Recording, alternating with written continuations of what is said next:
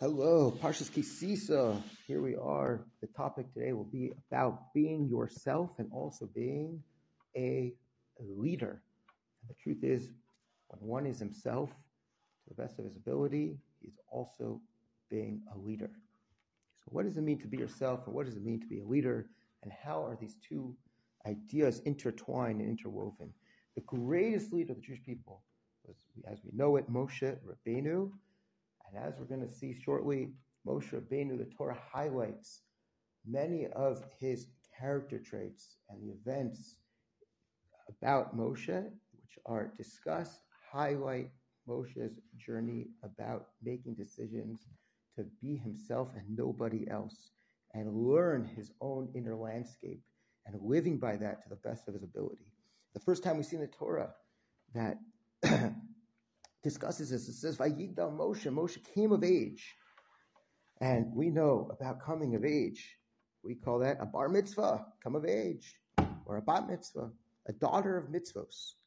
Now, the truth is, it should be a ben mitzvah. Someone has a ben mitzvah when he turns 13, just like we say bat mitzvah, daughter of mitzvah, son of mitzvah. So what's this language of bar, as opposed to ben? Just like we say a Ben Torah, someone who is a child, a son of Torah. He lives a lifestyle of living a Torah lifestyle. So why don't we use this language of ben mitzvah? So the answer is because bar is Aramaic. Chazal, the tradition of minhag, is to opt for this language of bar mitzvah because bar means outside. Like we see in the Gemara, we have Mishnahs and we have Baraisas. A bar means, a Baraisa is a manuscript that didn't make it into the text. Wasn't ever canonized to be part of Mishnah or by Judah Nasi. So it was left outside, as it was called, a Baraisa. So too here, coming of age, adulthood in Judaism, ideally at the age of 13, it's about reframing. And that age is the ideal time where a child can now shift his perspective inward and shift outside of himself. He goes outside. He goes bar. He's a bar mitzvah. Time for mitzvahs is also the time of seeing what's outside. And hence, we say, Vayigdal Moshe. Moshe came of age. And what is the next word? Vayetze. He goes out. Moshe goes outside. El Echad, to his brothers. From his Egyptian palace, he ventures outside to his brethren. So there it is. And what was going on over there? Where was Moshe venturing to? Says the Chizkuni in Pasuket Bays, Pasuket Bays, right after Moshe struck the Egyptian who was striking the brethren, on that moment, Moshe, we know how to make a decision. Who am I going to identify with? My childhood, where I was raised, the Egyptians in the Egyptian palace, or my Jewish brethren? And he decided to strike the Egyptian and identify with his Jewish brothers. And it says here, he buried the Egyptian in the sand. And what was he doing there? It says, he was there to help his brothers build. He didn't have to. Moshe was a prince. He was the next in line. Moshe was going to be the next Paro. The chazal tell us that Batia was the daughter of Paro, but she was his firstborn. But Paro did not have sons, according to some sages' opinion, and Moshe was next in line to become the Paro. And yet, what does he opt to do? Join his brothers who were slaves in Egypt. The defining moment in the Torah where Moshe identifies with his brethren and thereby identifying himself and what his values are. To flesh out this idea, it says, we'll fast forward to Parshas Vayikra. And Parshas Vayikra starts, Sefer Vayikra for that matter, starts Vayikra. Hashem calls out to Moshe, and as we know it, there's a small aleph in the word Vayikra. And the Turim, the Amram, Baruch, the Rishonim, they highlight this idea. Like, why would Moshe write a small aleph in the Torah? So the backdrop is, really Hashem told Moshe to write this aleph. Moshe did not want to write the letter aleph. He wanted to write the word Vayikar. Vayikar means to chance upon. Just like by Bilam, Hashem chanced upon Bilam to talk with him in a dream, and there the Torah uses the language of Vayikar. And Moshe felt this way about himself. It was just by happenstance that Hashem came to him. And on that, God responded, absolutely not. I am coming to you directly, assertively to you, Moshe. Please write the extra aleph, Vayikra, not Vayikar. And on that, Moshe wrote a small aleph. He felt that he was not worthy of a full aleph. And it begs the question, how can Moshe argue on Hashem? How Hashem just told you to write an aleph. Why are you compromising a bit, writing a small aleph? So to answer this, the netziv and the emek davar in Parshas Baluscha, where we know the small aleph also represents smallness, humility. And Parshas Baluscha, where the Torah openly discusses Moshe's humility. Right after Lashon Hara is spoken about Moshe, that Hashem says, Vayish Moshe anuv me'od kol ha'adam asher al pnei ha'adama. Moshe was the most humble person in the entire world. And we have to understand what is the connection to Miriam speaking Lashon Hara about Moshe in this context. But Moshe there is described as the greatest, humblest man ever. And on that, the Netziv writes, unlike Rashi, unlike many Rishonim, the Netziv stolzes it out and says, this wasn't shiftless, this wasn't loneliness. That's not what anava is. And Netziv says, anava is being yourself. Moshe was himself, and that's true humility. Being no one else but yourself. That begs the question, how would the Netziv reconcile the small aleph in Vayikra? So on that, Rav Kook explains in a few places in Einayah, and defends his Rebbe, the Netziv, who he was a Talmud of the Netziv for 6 months, approximately. And the Cook says, from a Gemara Menachos, that we know every letter in the Torah cannot touch each other. Every letter in the Torah cannot go off the side of the page. And any letter that is touching another letter, or any letter going off the side of the page, it's as if the letter is not there. And as if the Torah is lacking a single letter, which postles and validates the entire Torah in its entirety. So, says the Gemara Menachos, and that's the halacha, every letter has two parts to it. It has the black ink, which is on the backdrop of the white parchment. Why is that so? Says the Halakha Medrash, that the Torah was given with black fire over white fire. And what that means is there's two parts of the Torah. There's the nigla, the revealed open parts, which is in the black ink. And then there's the Kabbalistic Panemius Torah, inner workings of the Torah, which are hidden, that takes more exploration. And there are aspects of the Torah that not necessarily will always understand, to the effect that the nikudos, the punctuation, and as well as the cantillations, the trup, they're not written in the Torah. Why? Because there are so much panemius, there's so much Kabbalah behind what the cantillations, what the songs are, what the tune is, what the punctuation is. That's all part of Panemius Torah. That is hidden. That is concealed within the white parchment, so to speak.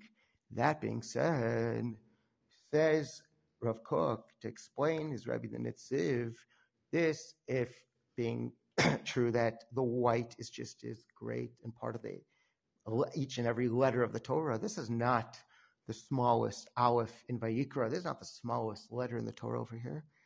If the white is part of the letter, that means this is the biggest aleph in the Torah.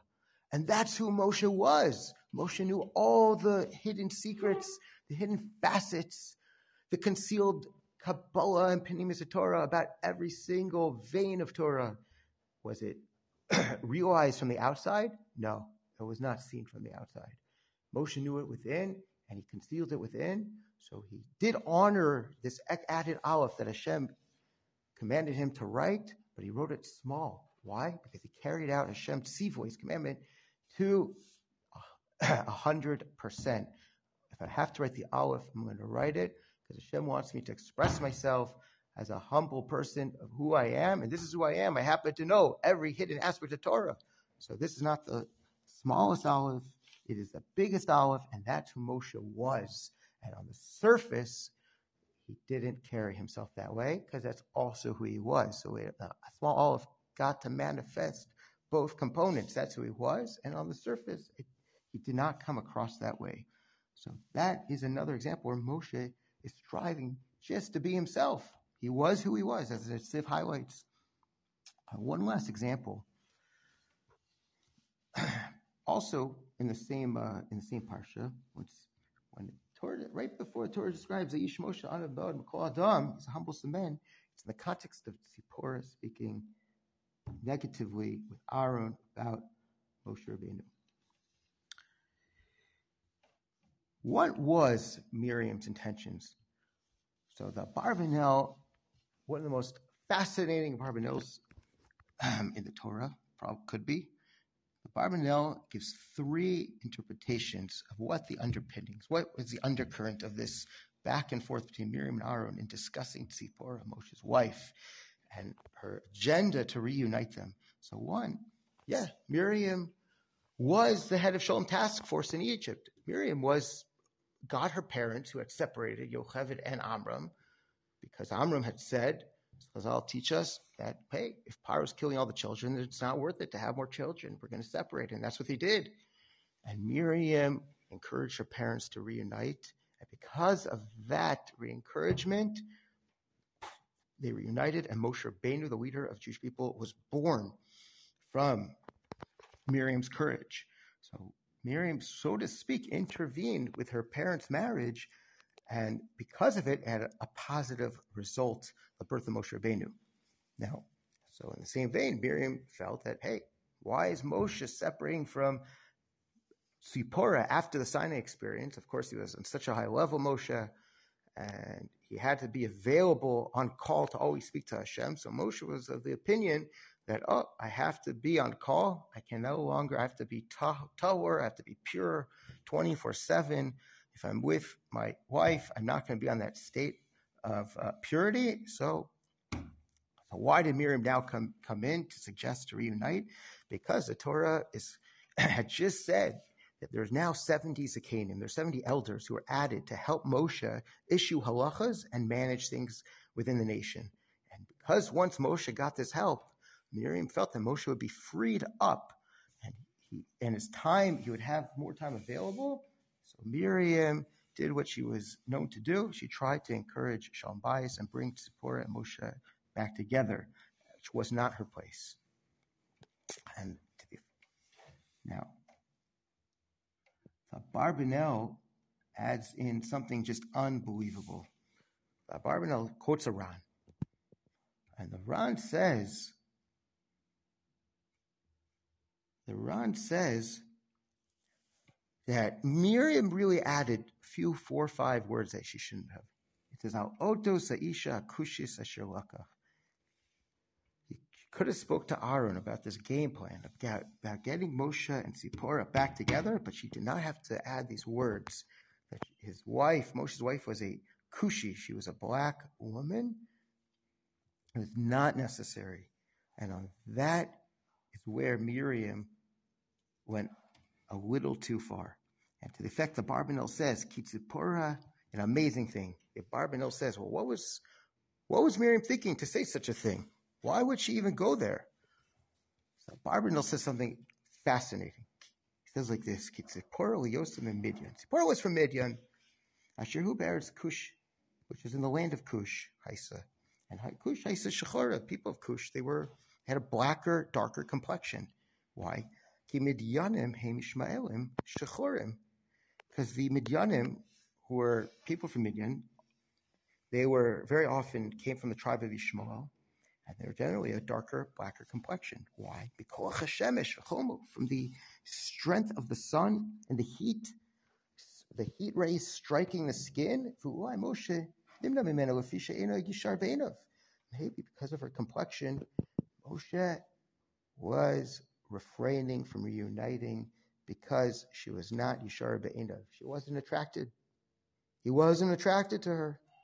What an astounding, astounding suggestion of the Barbanel. And the Barbanel actually fleshes out the point. He says that, Moshe separated for 40 days and 40 nights 3 times over. 40 days and 40 nights by the first Luchos, 40 days, 40 nights to pray for the forgiveness after the aftermath of the Cheta Egel, the golden calf, and another 40 days and nights to go get the second set of Torah, the Torah, second time, to get the new tablets. So for 120 days, Moshe Rabbeinu was refraining from eating, drinking, indulging any taivas, any desires. So perhaps in the aftermath, once he had already reached such a level and he lost somewhat of his desire for physicality, it was compounded by this darker complexion of his wife, and maybe Moshe was not willing to go back to his wife, and on that Miriam called him out on it. And on that Moshe responded in his own mind. I don't know how the Barbanel knows this, but he says, what are you talking about? I didn't learn the second parak of Kiddushin. You're not allowed to marry anyone without seeing her. I saw my wife. I know what she looks like. I'm very attracted. That's not your place. So the Barbanel sort of defends without it ever being spoken from Moshe's lips, but he defends what was possibly Moshe's mindset, that he knew his place, he was attracted, this was his wife, and the Barbanel's not the only one to mention and downplay Tzipporah, the Ibn Ezra too. Ibn Ezra elsewhere suggests that the reason why the kahuna, the priesthood, was given to Aaron and not to Moshe, astounding Ibn Ezra, had to do with their wives. Aaron's wife was from the sister of Nachshon ben Aminadav, and Moshe's wife was not in the same yichus, so to speak. So Tzipporah gets a lot of slack, but to her defense, the Kefurus Hashem, the Maharal Prague defends Moshe's decision of taking Tzipporah. An amazing, amazing comment. The Maharal says, why did Moshe take Tzipporah? She wasn't from the Jewish nation. And the Maharal answers, because he was not from the Jewish nation, because we know the Medrash says that Moshe was connected, was on the same level of all the Jewish people together. Moshe on one side of the scale and the Jewish people on the other side of the scale, they would have been an even Mosnaim, an even scale. So if Moshe was equal to all the Jewish people, so he cannot marry someone within the Jewish people, because Ishto Kagufo. If Tzipporah was someone from the Jewish people, so that means that a wife is equal to her husband, and if it's equal, but then she's on the other side of the scale with the Jewish people, it's on an equal scale. It's his wife plus the remaining Jewish people. So he had to marry someone outside, because your wife becomes inherently part of yourself, and that way, the status quo of Moshe, who was on a level of holiness and greatness as the entire Jewish people, it had to be such that his wife had to be outside the nation, so Moshe could retain the status quo of being equal to all the Jewish people. And Moshe knew that, and he knew who he was. He knew what he needed to do. He knew the type of woman that he needed to marry. He knew he was attracted to her, as the Barbanel points out, and as the Maharal says, he knew what he was getting into. He called a spade a spade. This is who I am. This is what I need. This is how I'm venturing forward. And Moshe, we see once and again, he was himself, and he did not bend to any other, conform to what others thought. He did what he felt was a Ratzon Hashem, to the best of his ability. I'll just finish with in the Parsha, when after the aftermath of, again, the golden calf. So Hashem tells Moshe to go down from the mountain. Go down from this mountain, Har Sinai. The people whom you brought out of Egypt have become corrupt. So Moshe is essentially kicked off the mountain. What did he do wrong? He did not partake in the Chet HaEgel. So the Gemara Brachos Lamed Beis says, going down. Hashem just didn't tell Moshe to go down. He said, go down from your greatness. I made you great, Moshe, for the sake of Bnei Yisrael. That's why you're great. But now that the people are not great at this point in time, they've sinned, your purpose of being elevated, of being great, is now negated. Moshe, your supernatural strength, your greatness, it left him at that moment. It needed to leave, because his whole purpose of being the leader was now completely gone. He had to now come down, and to the fact that Moshe was, what the message here is, that Moshe was coming down to be with the Jewish people because a leader has to identify and be there where his people are at. And Moshe therefore adjusted in order to relate. He didn't compromise his values, his personal madrega and desire to grow was in place. He simply, in that moment, like the beginning of Moshe's story, where he came out of the Egyptian palace to identify with the Yidden, once again, he comes down from the mountain to identify where the Bnei Israel was at. We'll finish with the story. The story is from the son of the Tzemach Tzedek, the Marash, the Rashab. The Rashab was one of the Rebbe's of Chabad, of Lubavitch, and he had two sons. One took over the Chassidus, that was the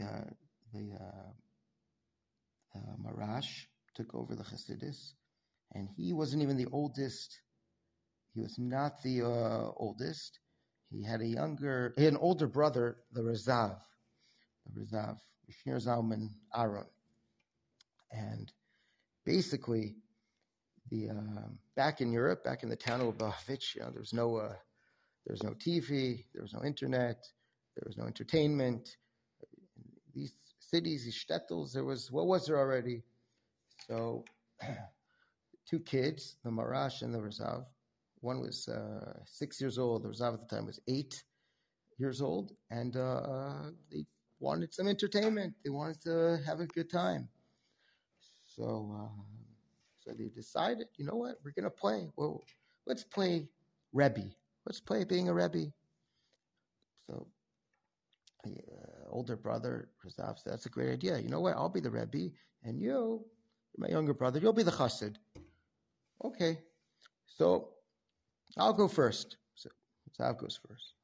Rezav puts on his father's strimal, perhaps. He sits at near the desk of his father, the Marash, and the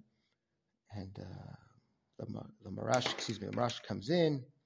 His 6-year-old little brother comes in to his brother, who's all dressed up. Tells his brother, Rebbe, I needed help, and I did something really, really bad. So Rezav, at 8 years old, acting like the Rebbe, says, well, what did you do? His younger brother says, well, I ate something, and I didn't bench. I forgot to bench. And this is the worst of error the boy could probably think of. So the Rezav, at 8 years old, he stroked his imaginary beard, and he chuckled. He closed his eyes. He says, you know what? I have an idea. From now on, you cannot bench by heart. You have to use a bencher. So his younger brother, the Marash, says, you're not a Rebbe. What do you mean I'm not a Rebbe? No, you're not a Rebbe. He says, what do you mean I'm not a Rebbe? He says, we know Tata, their father, who was the real Rebbe. When someone came in, our Abba, our Tata knows that someone's in distress. He does something and you missed it. You didn't do it. Well, what did I do? He says, Tata, he lets out a crack. He lets out a sigh of pain and brokenness. Well, he does? Oh, you're right, he does. Wow.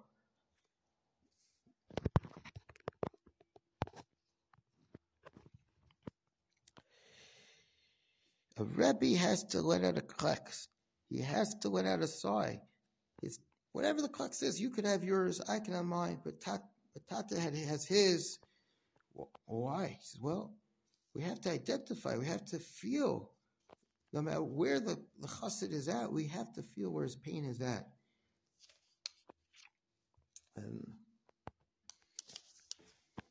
we're all learning our identity. We're all in works in progress, trying to discover ourselves like the Rezav, like the Marash. We're all Rebbes. Everyone's learning, trying to figure things out. Even Moshe Rabbeinu from day one. trying to figure out who I am. But the more we figure out who we are, the less we are within our own skin, and the more we can come out of our own skin, we can be a real bar mitzvah outside, do mitzvahs and act in the way of Hashem that we're outside ourselves. The more we're outside ourselves, because we're comfortable from within, we're able to be outside ourselves. The more we're outside ourselves, we can feel other people's pain. We can identify with other people. You know, there's always two types of mindsets. When a Rebbe, a Rav, a parent, a husband walks into a room, a person in the back of their mind can think, oh, here I am, here I am. He walks in with his roommates. His roommates are there, relaxing, chilling. The guy walks in, ah, oh, here I am, here I am. Or the person could think, oh, there you are, there you are, there you are. Ah, there you are. Ah.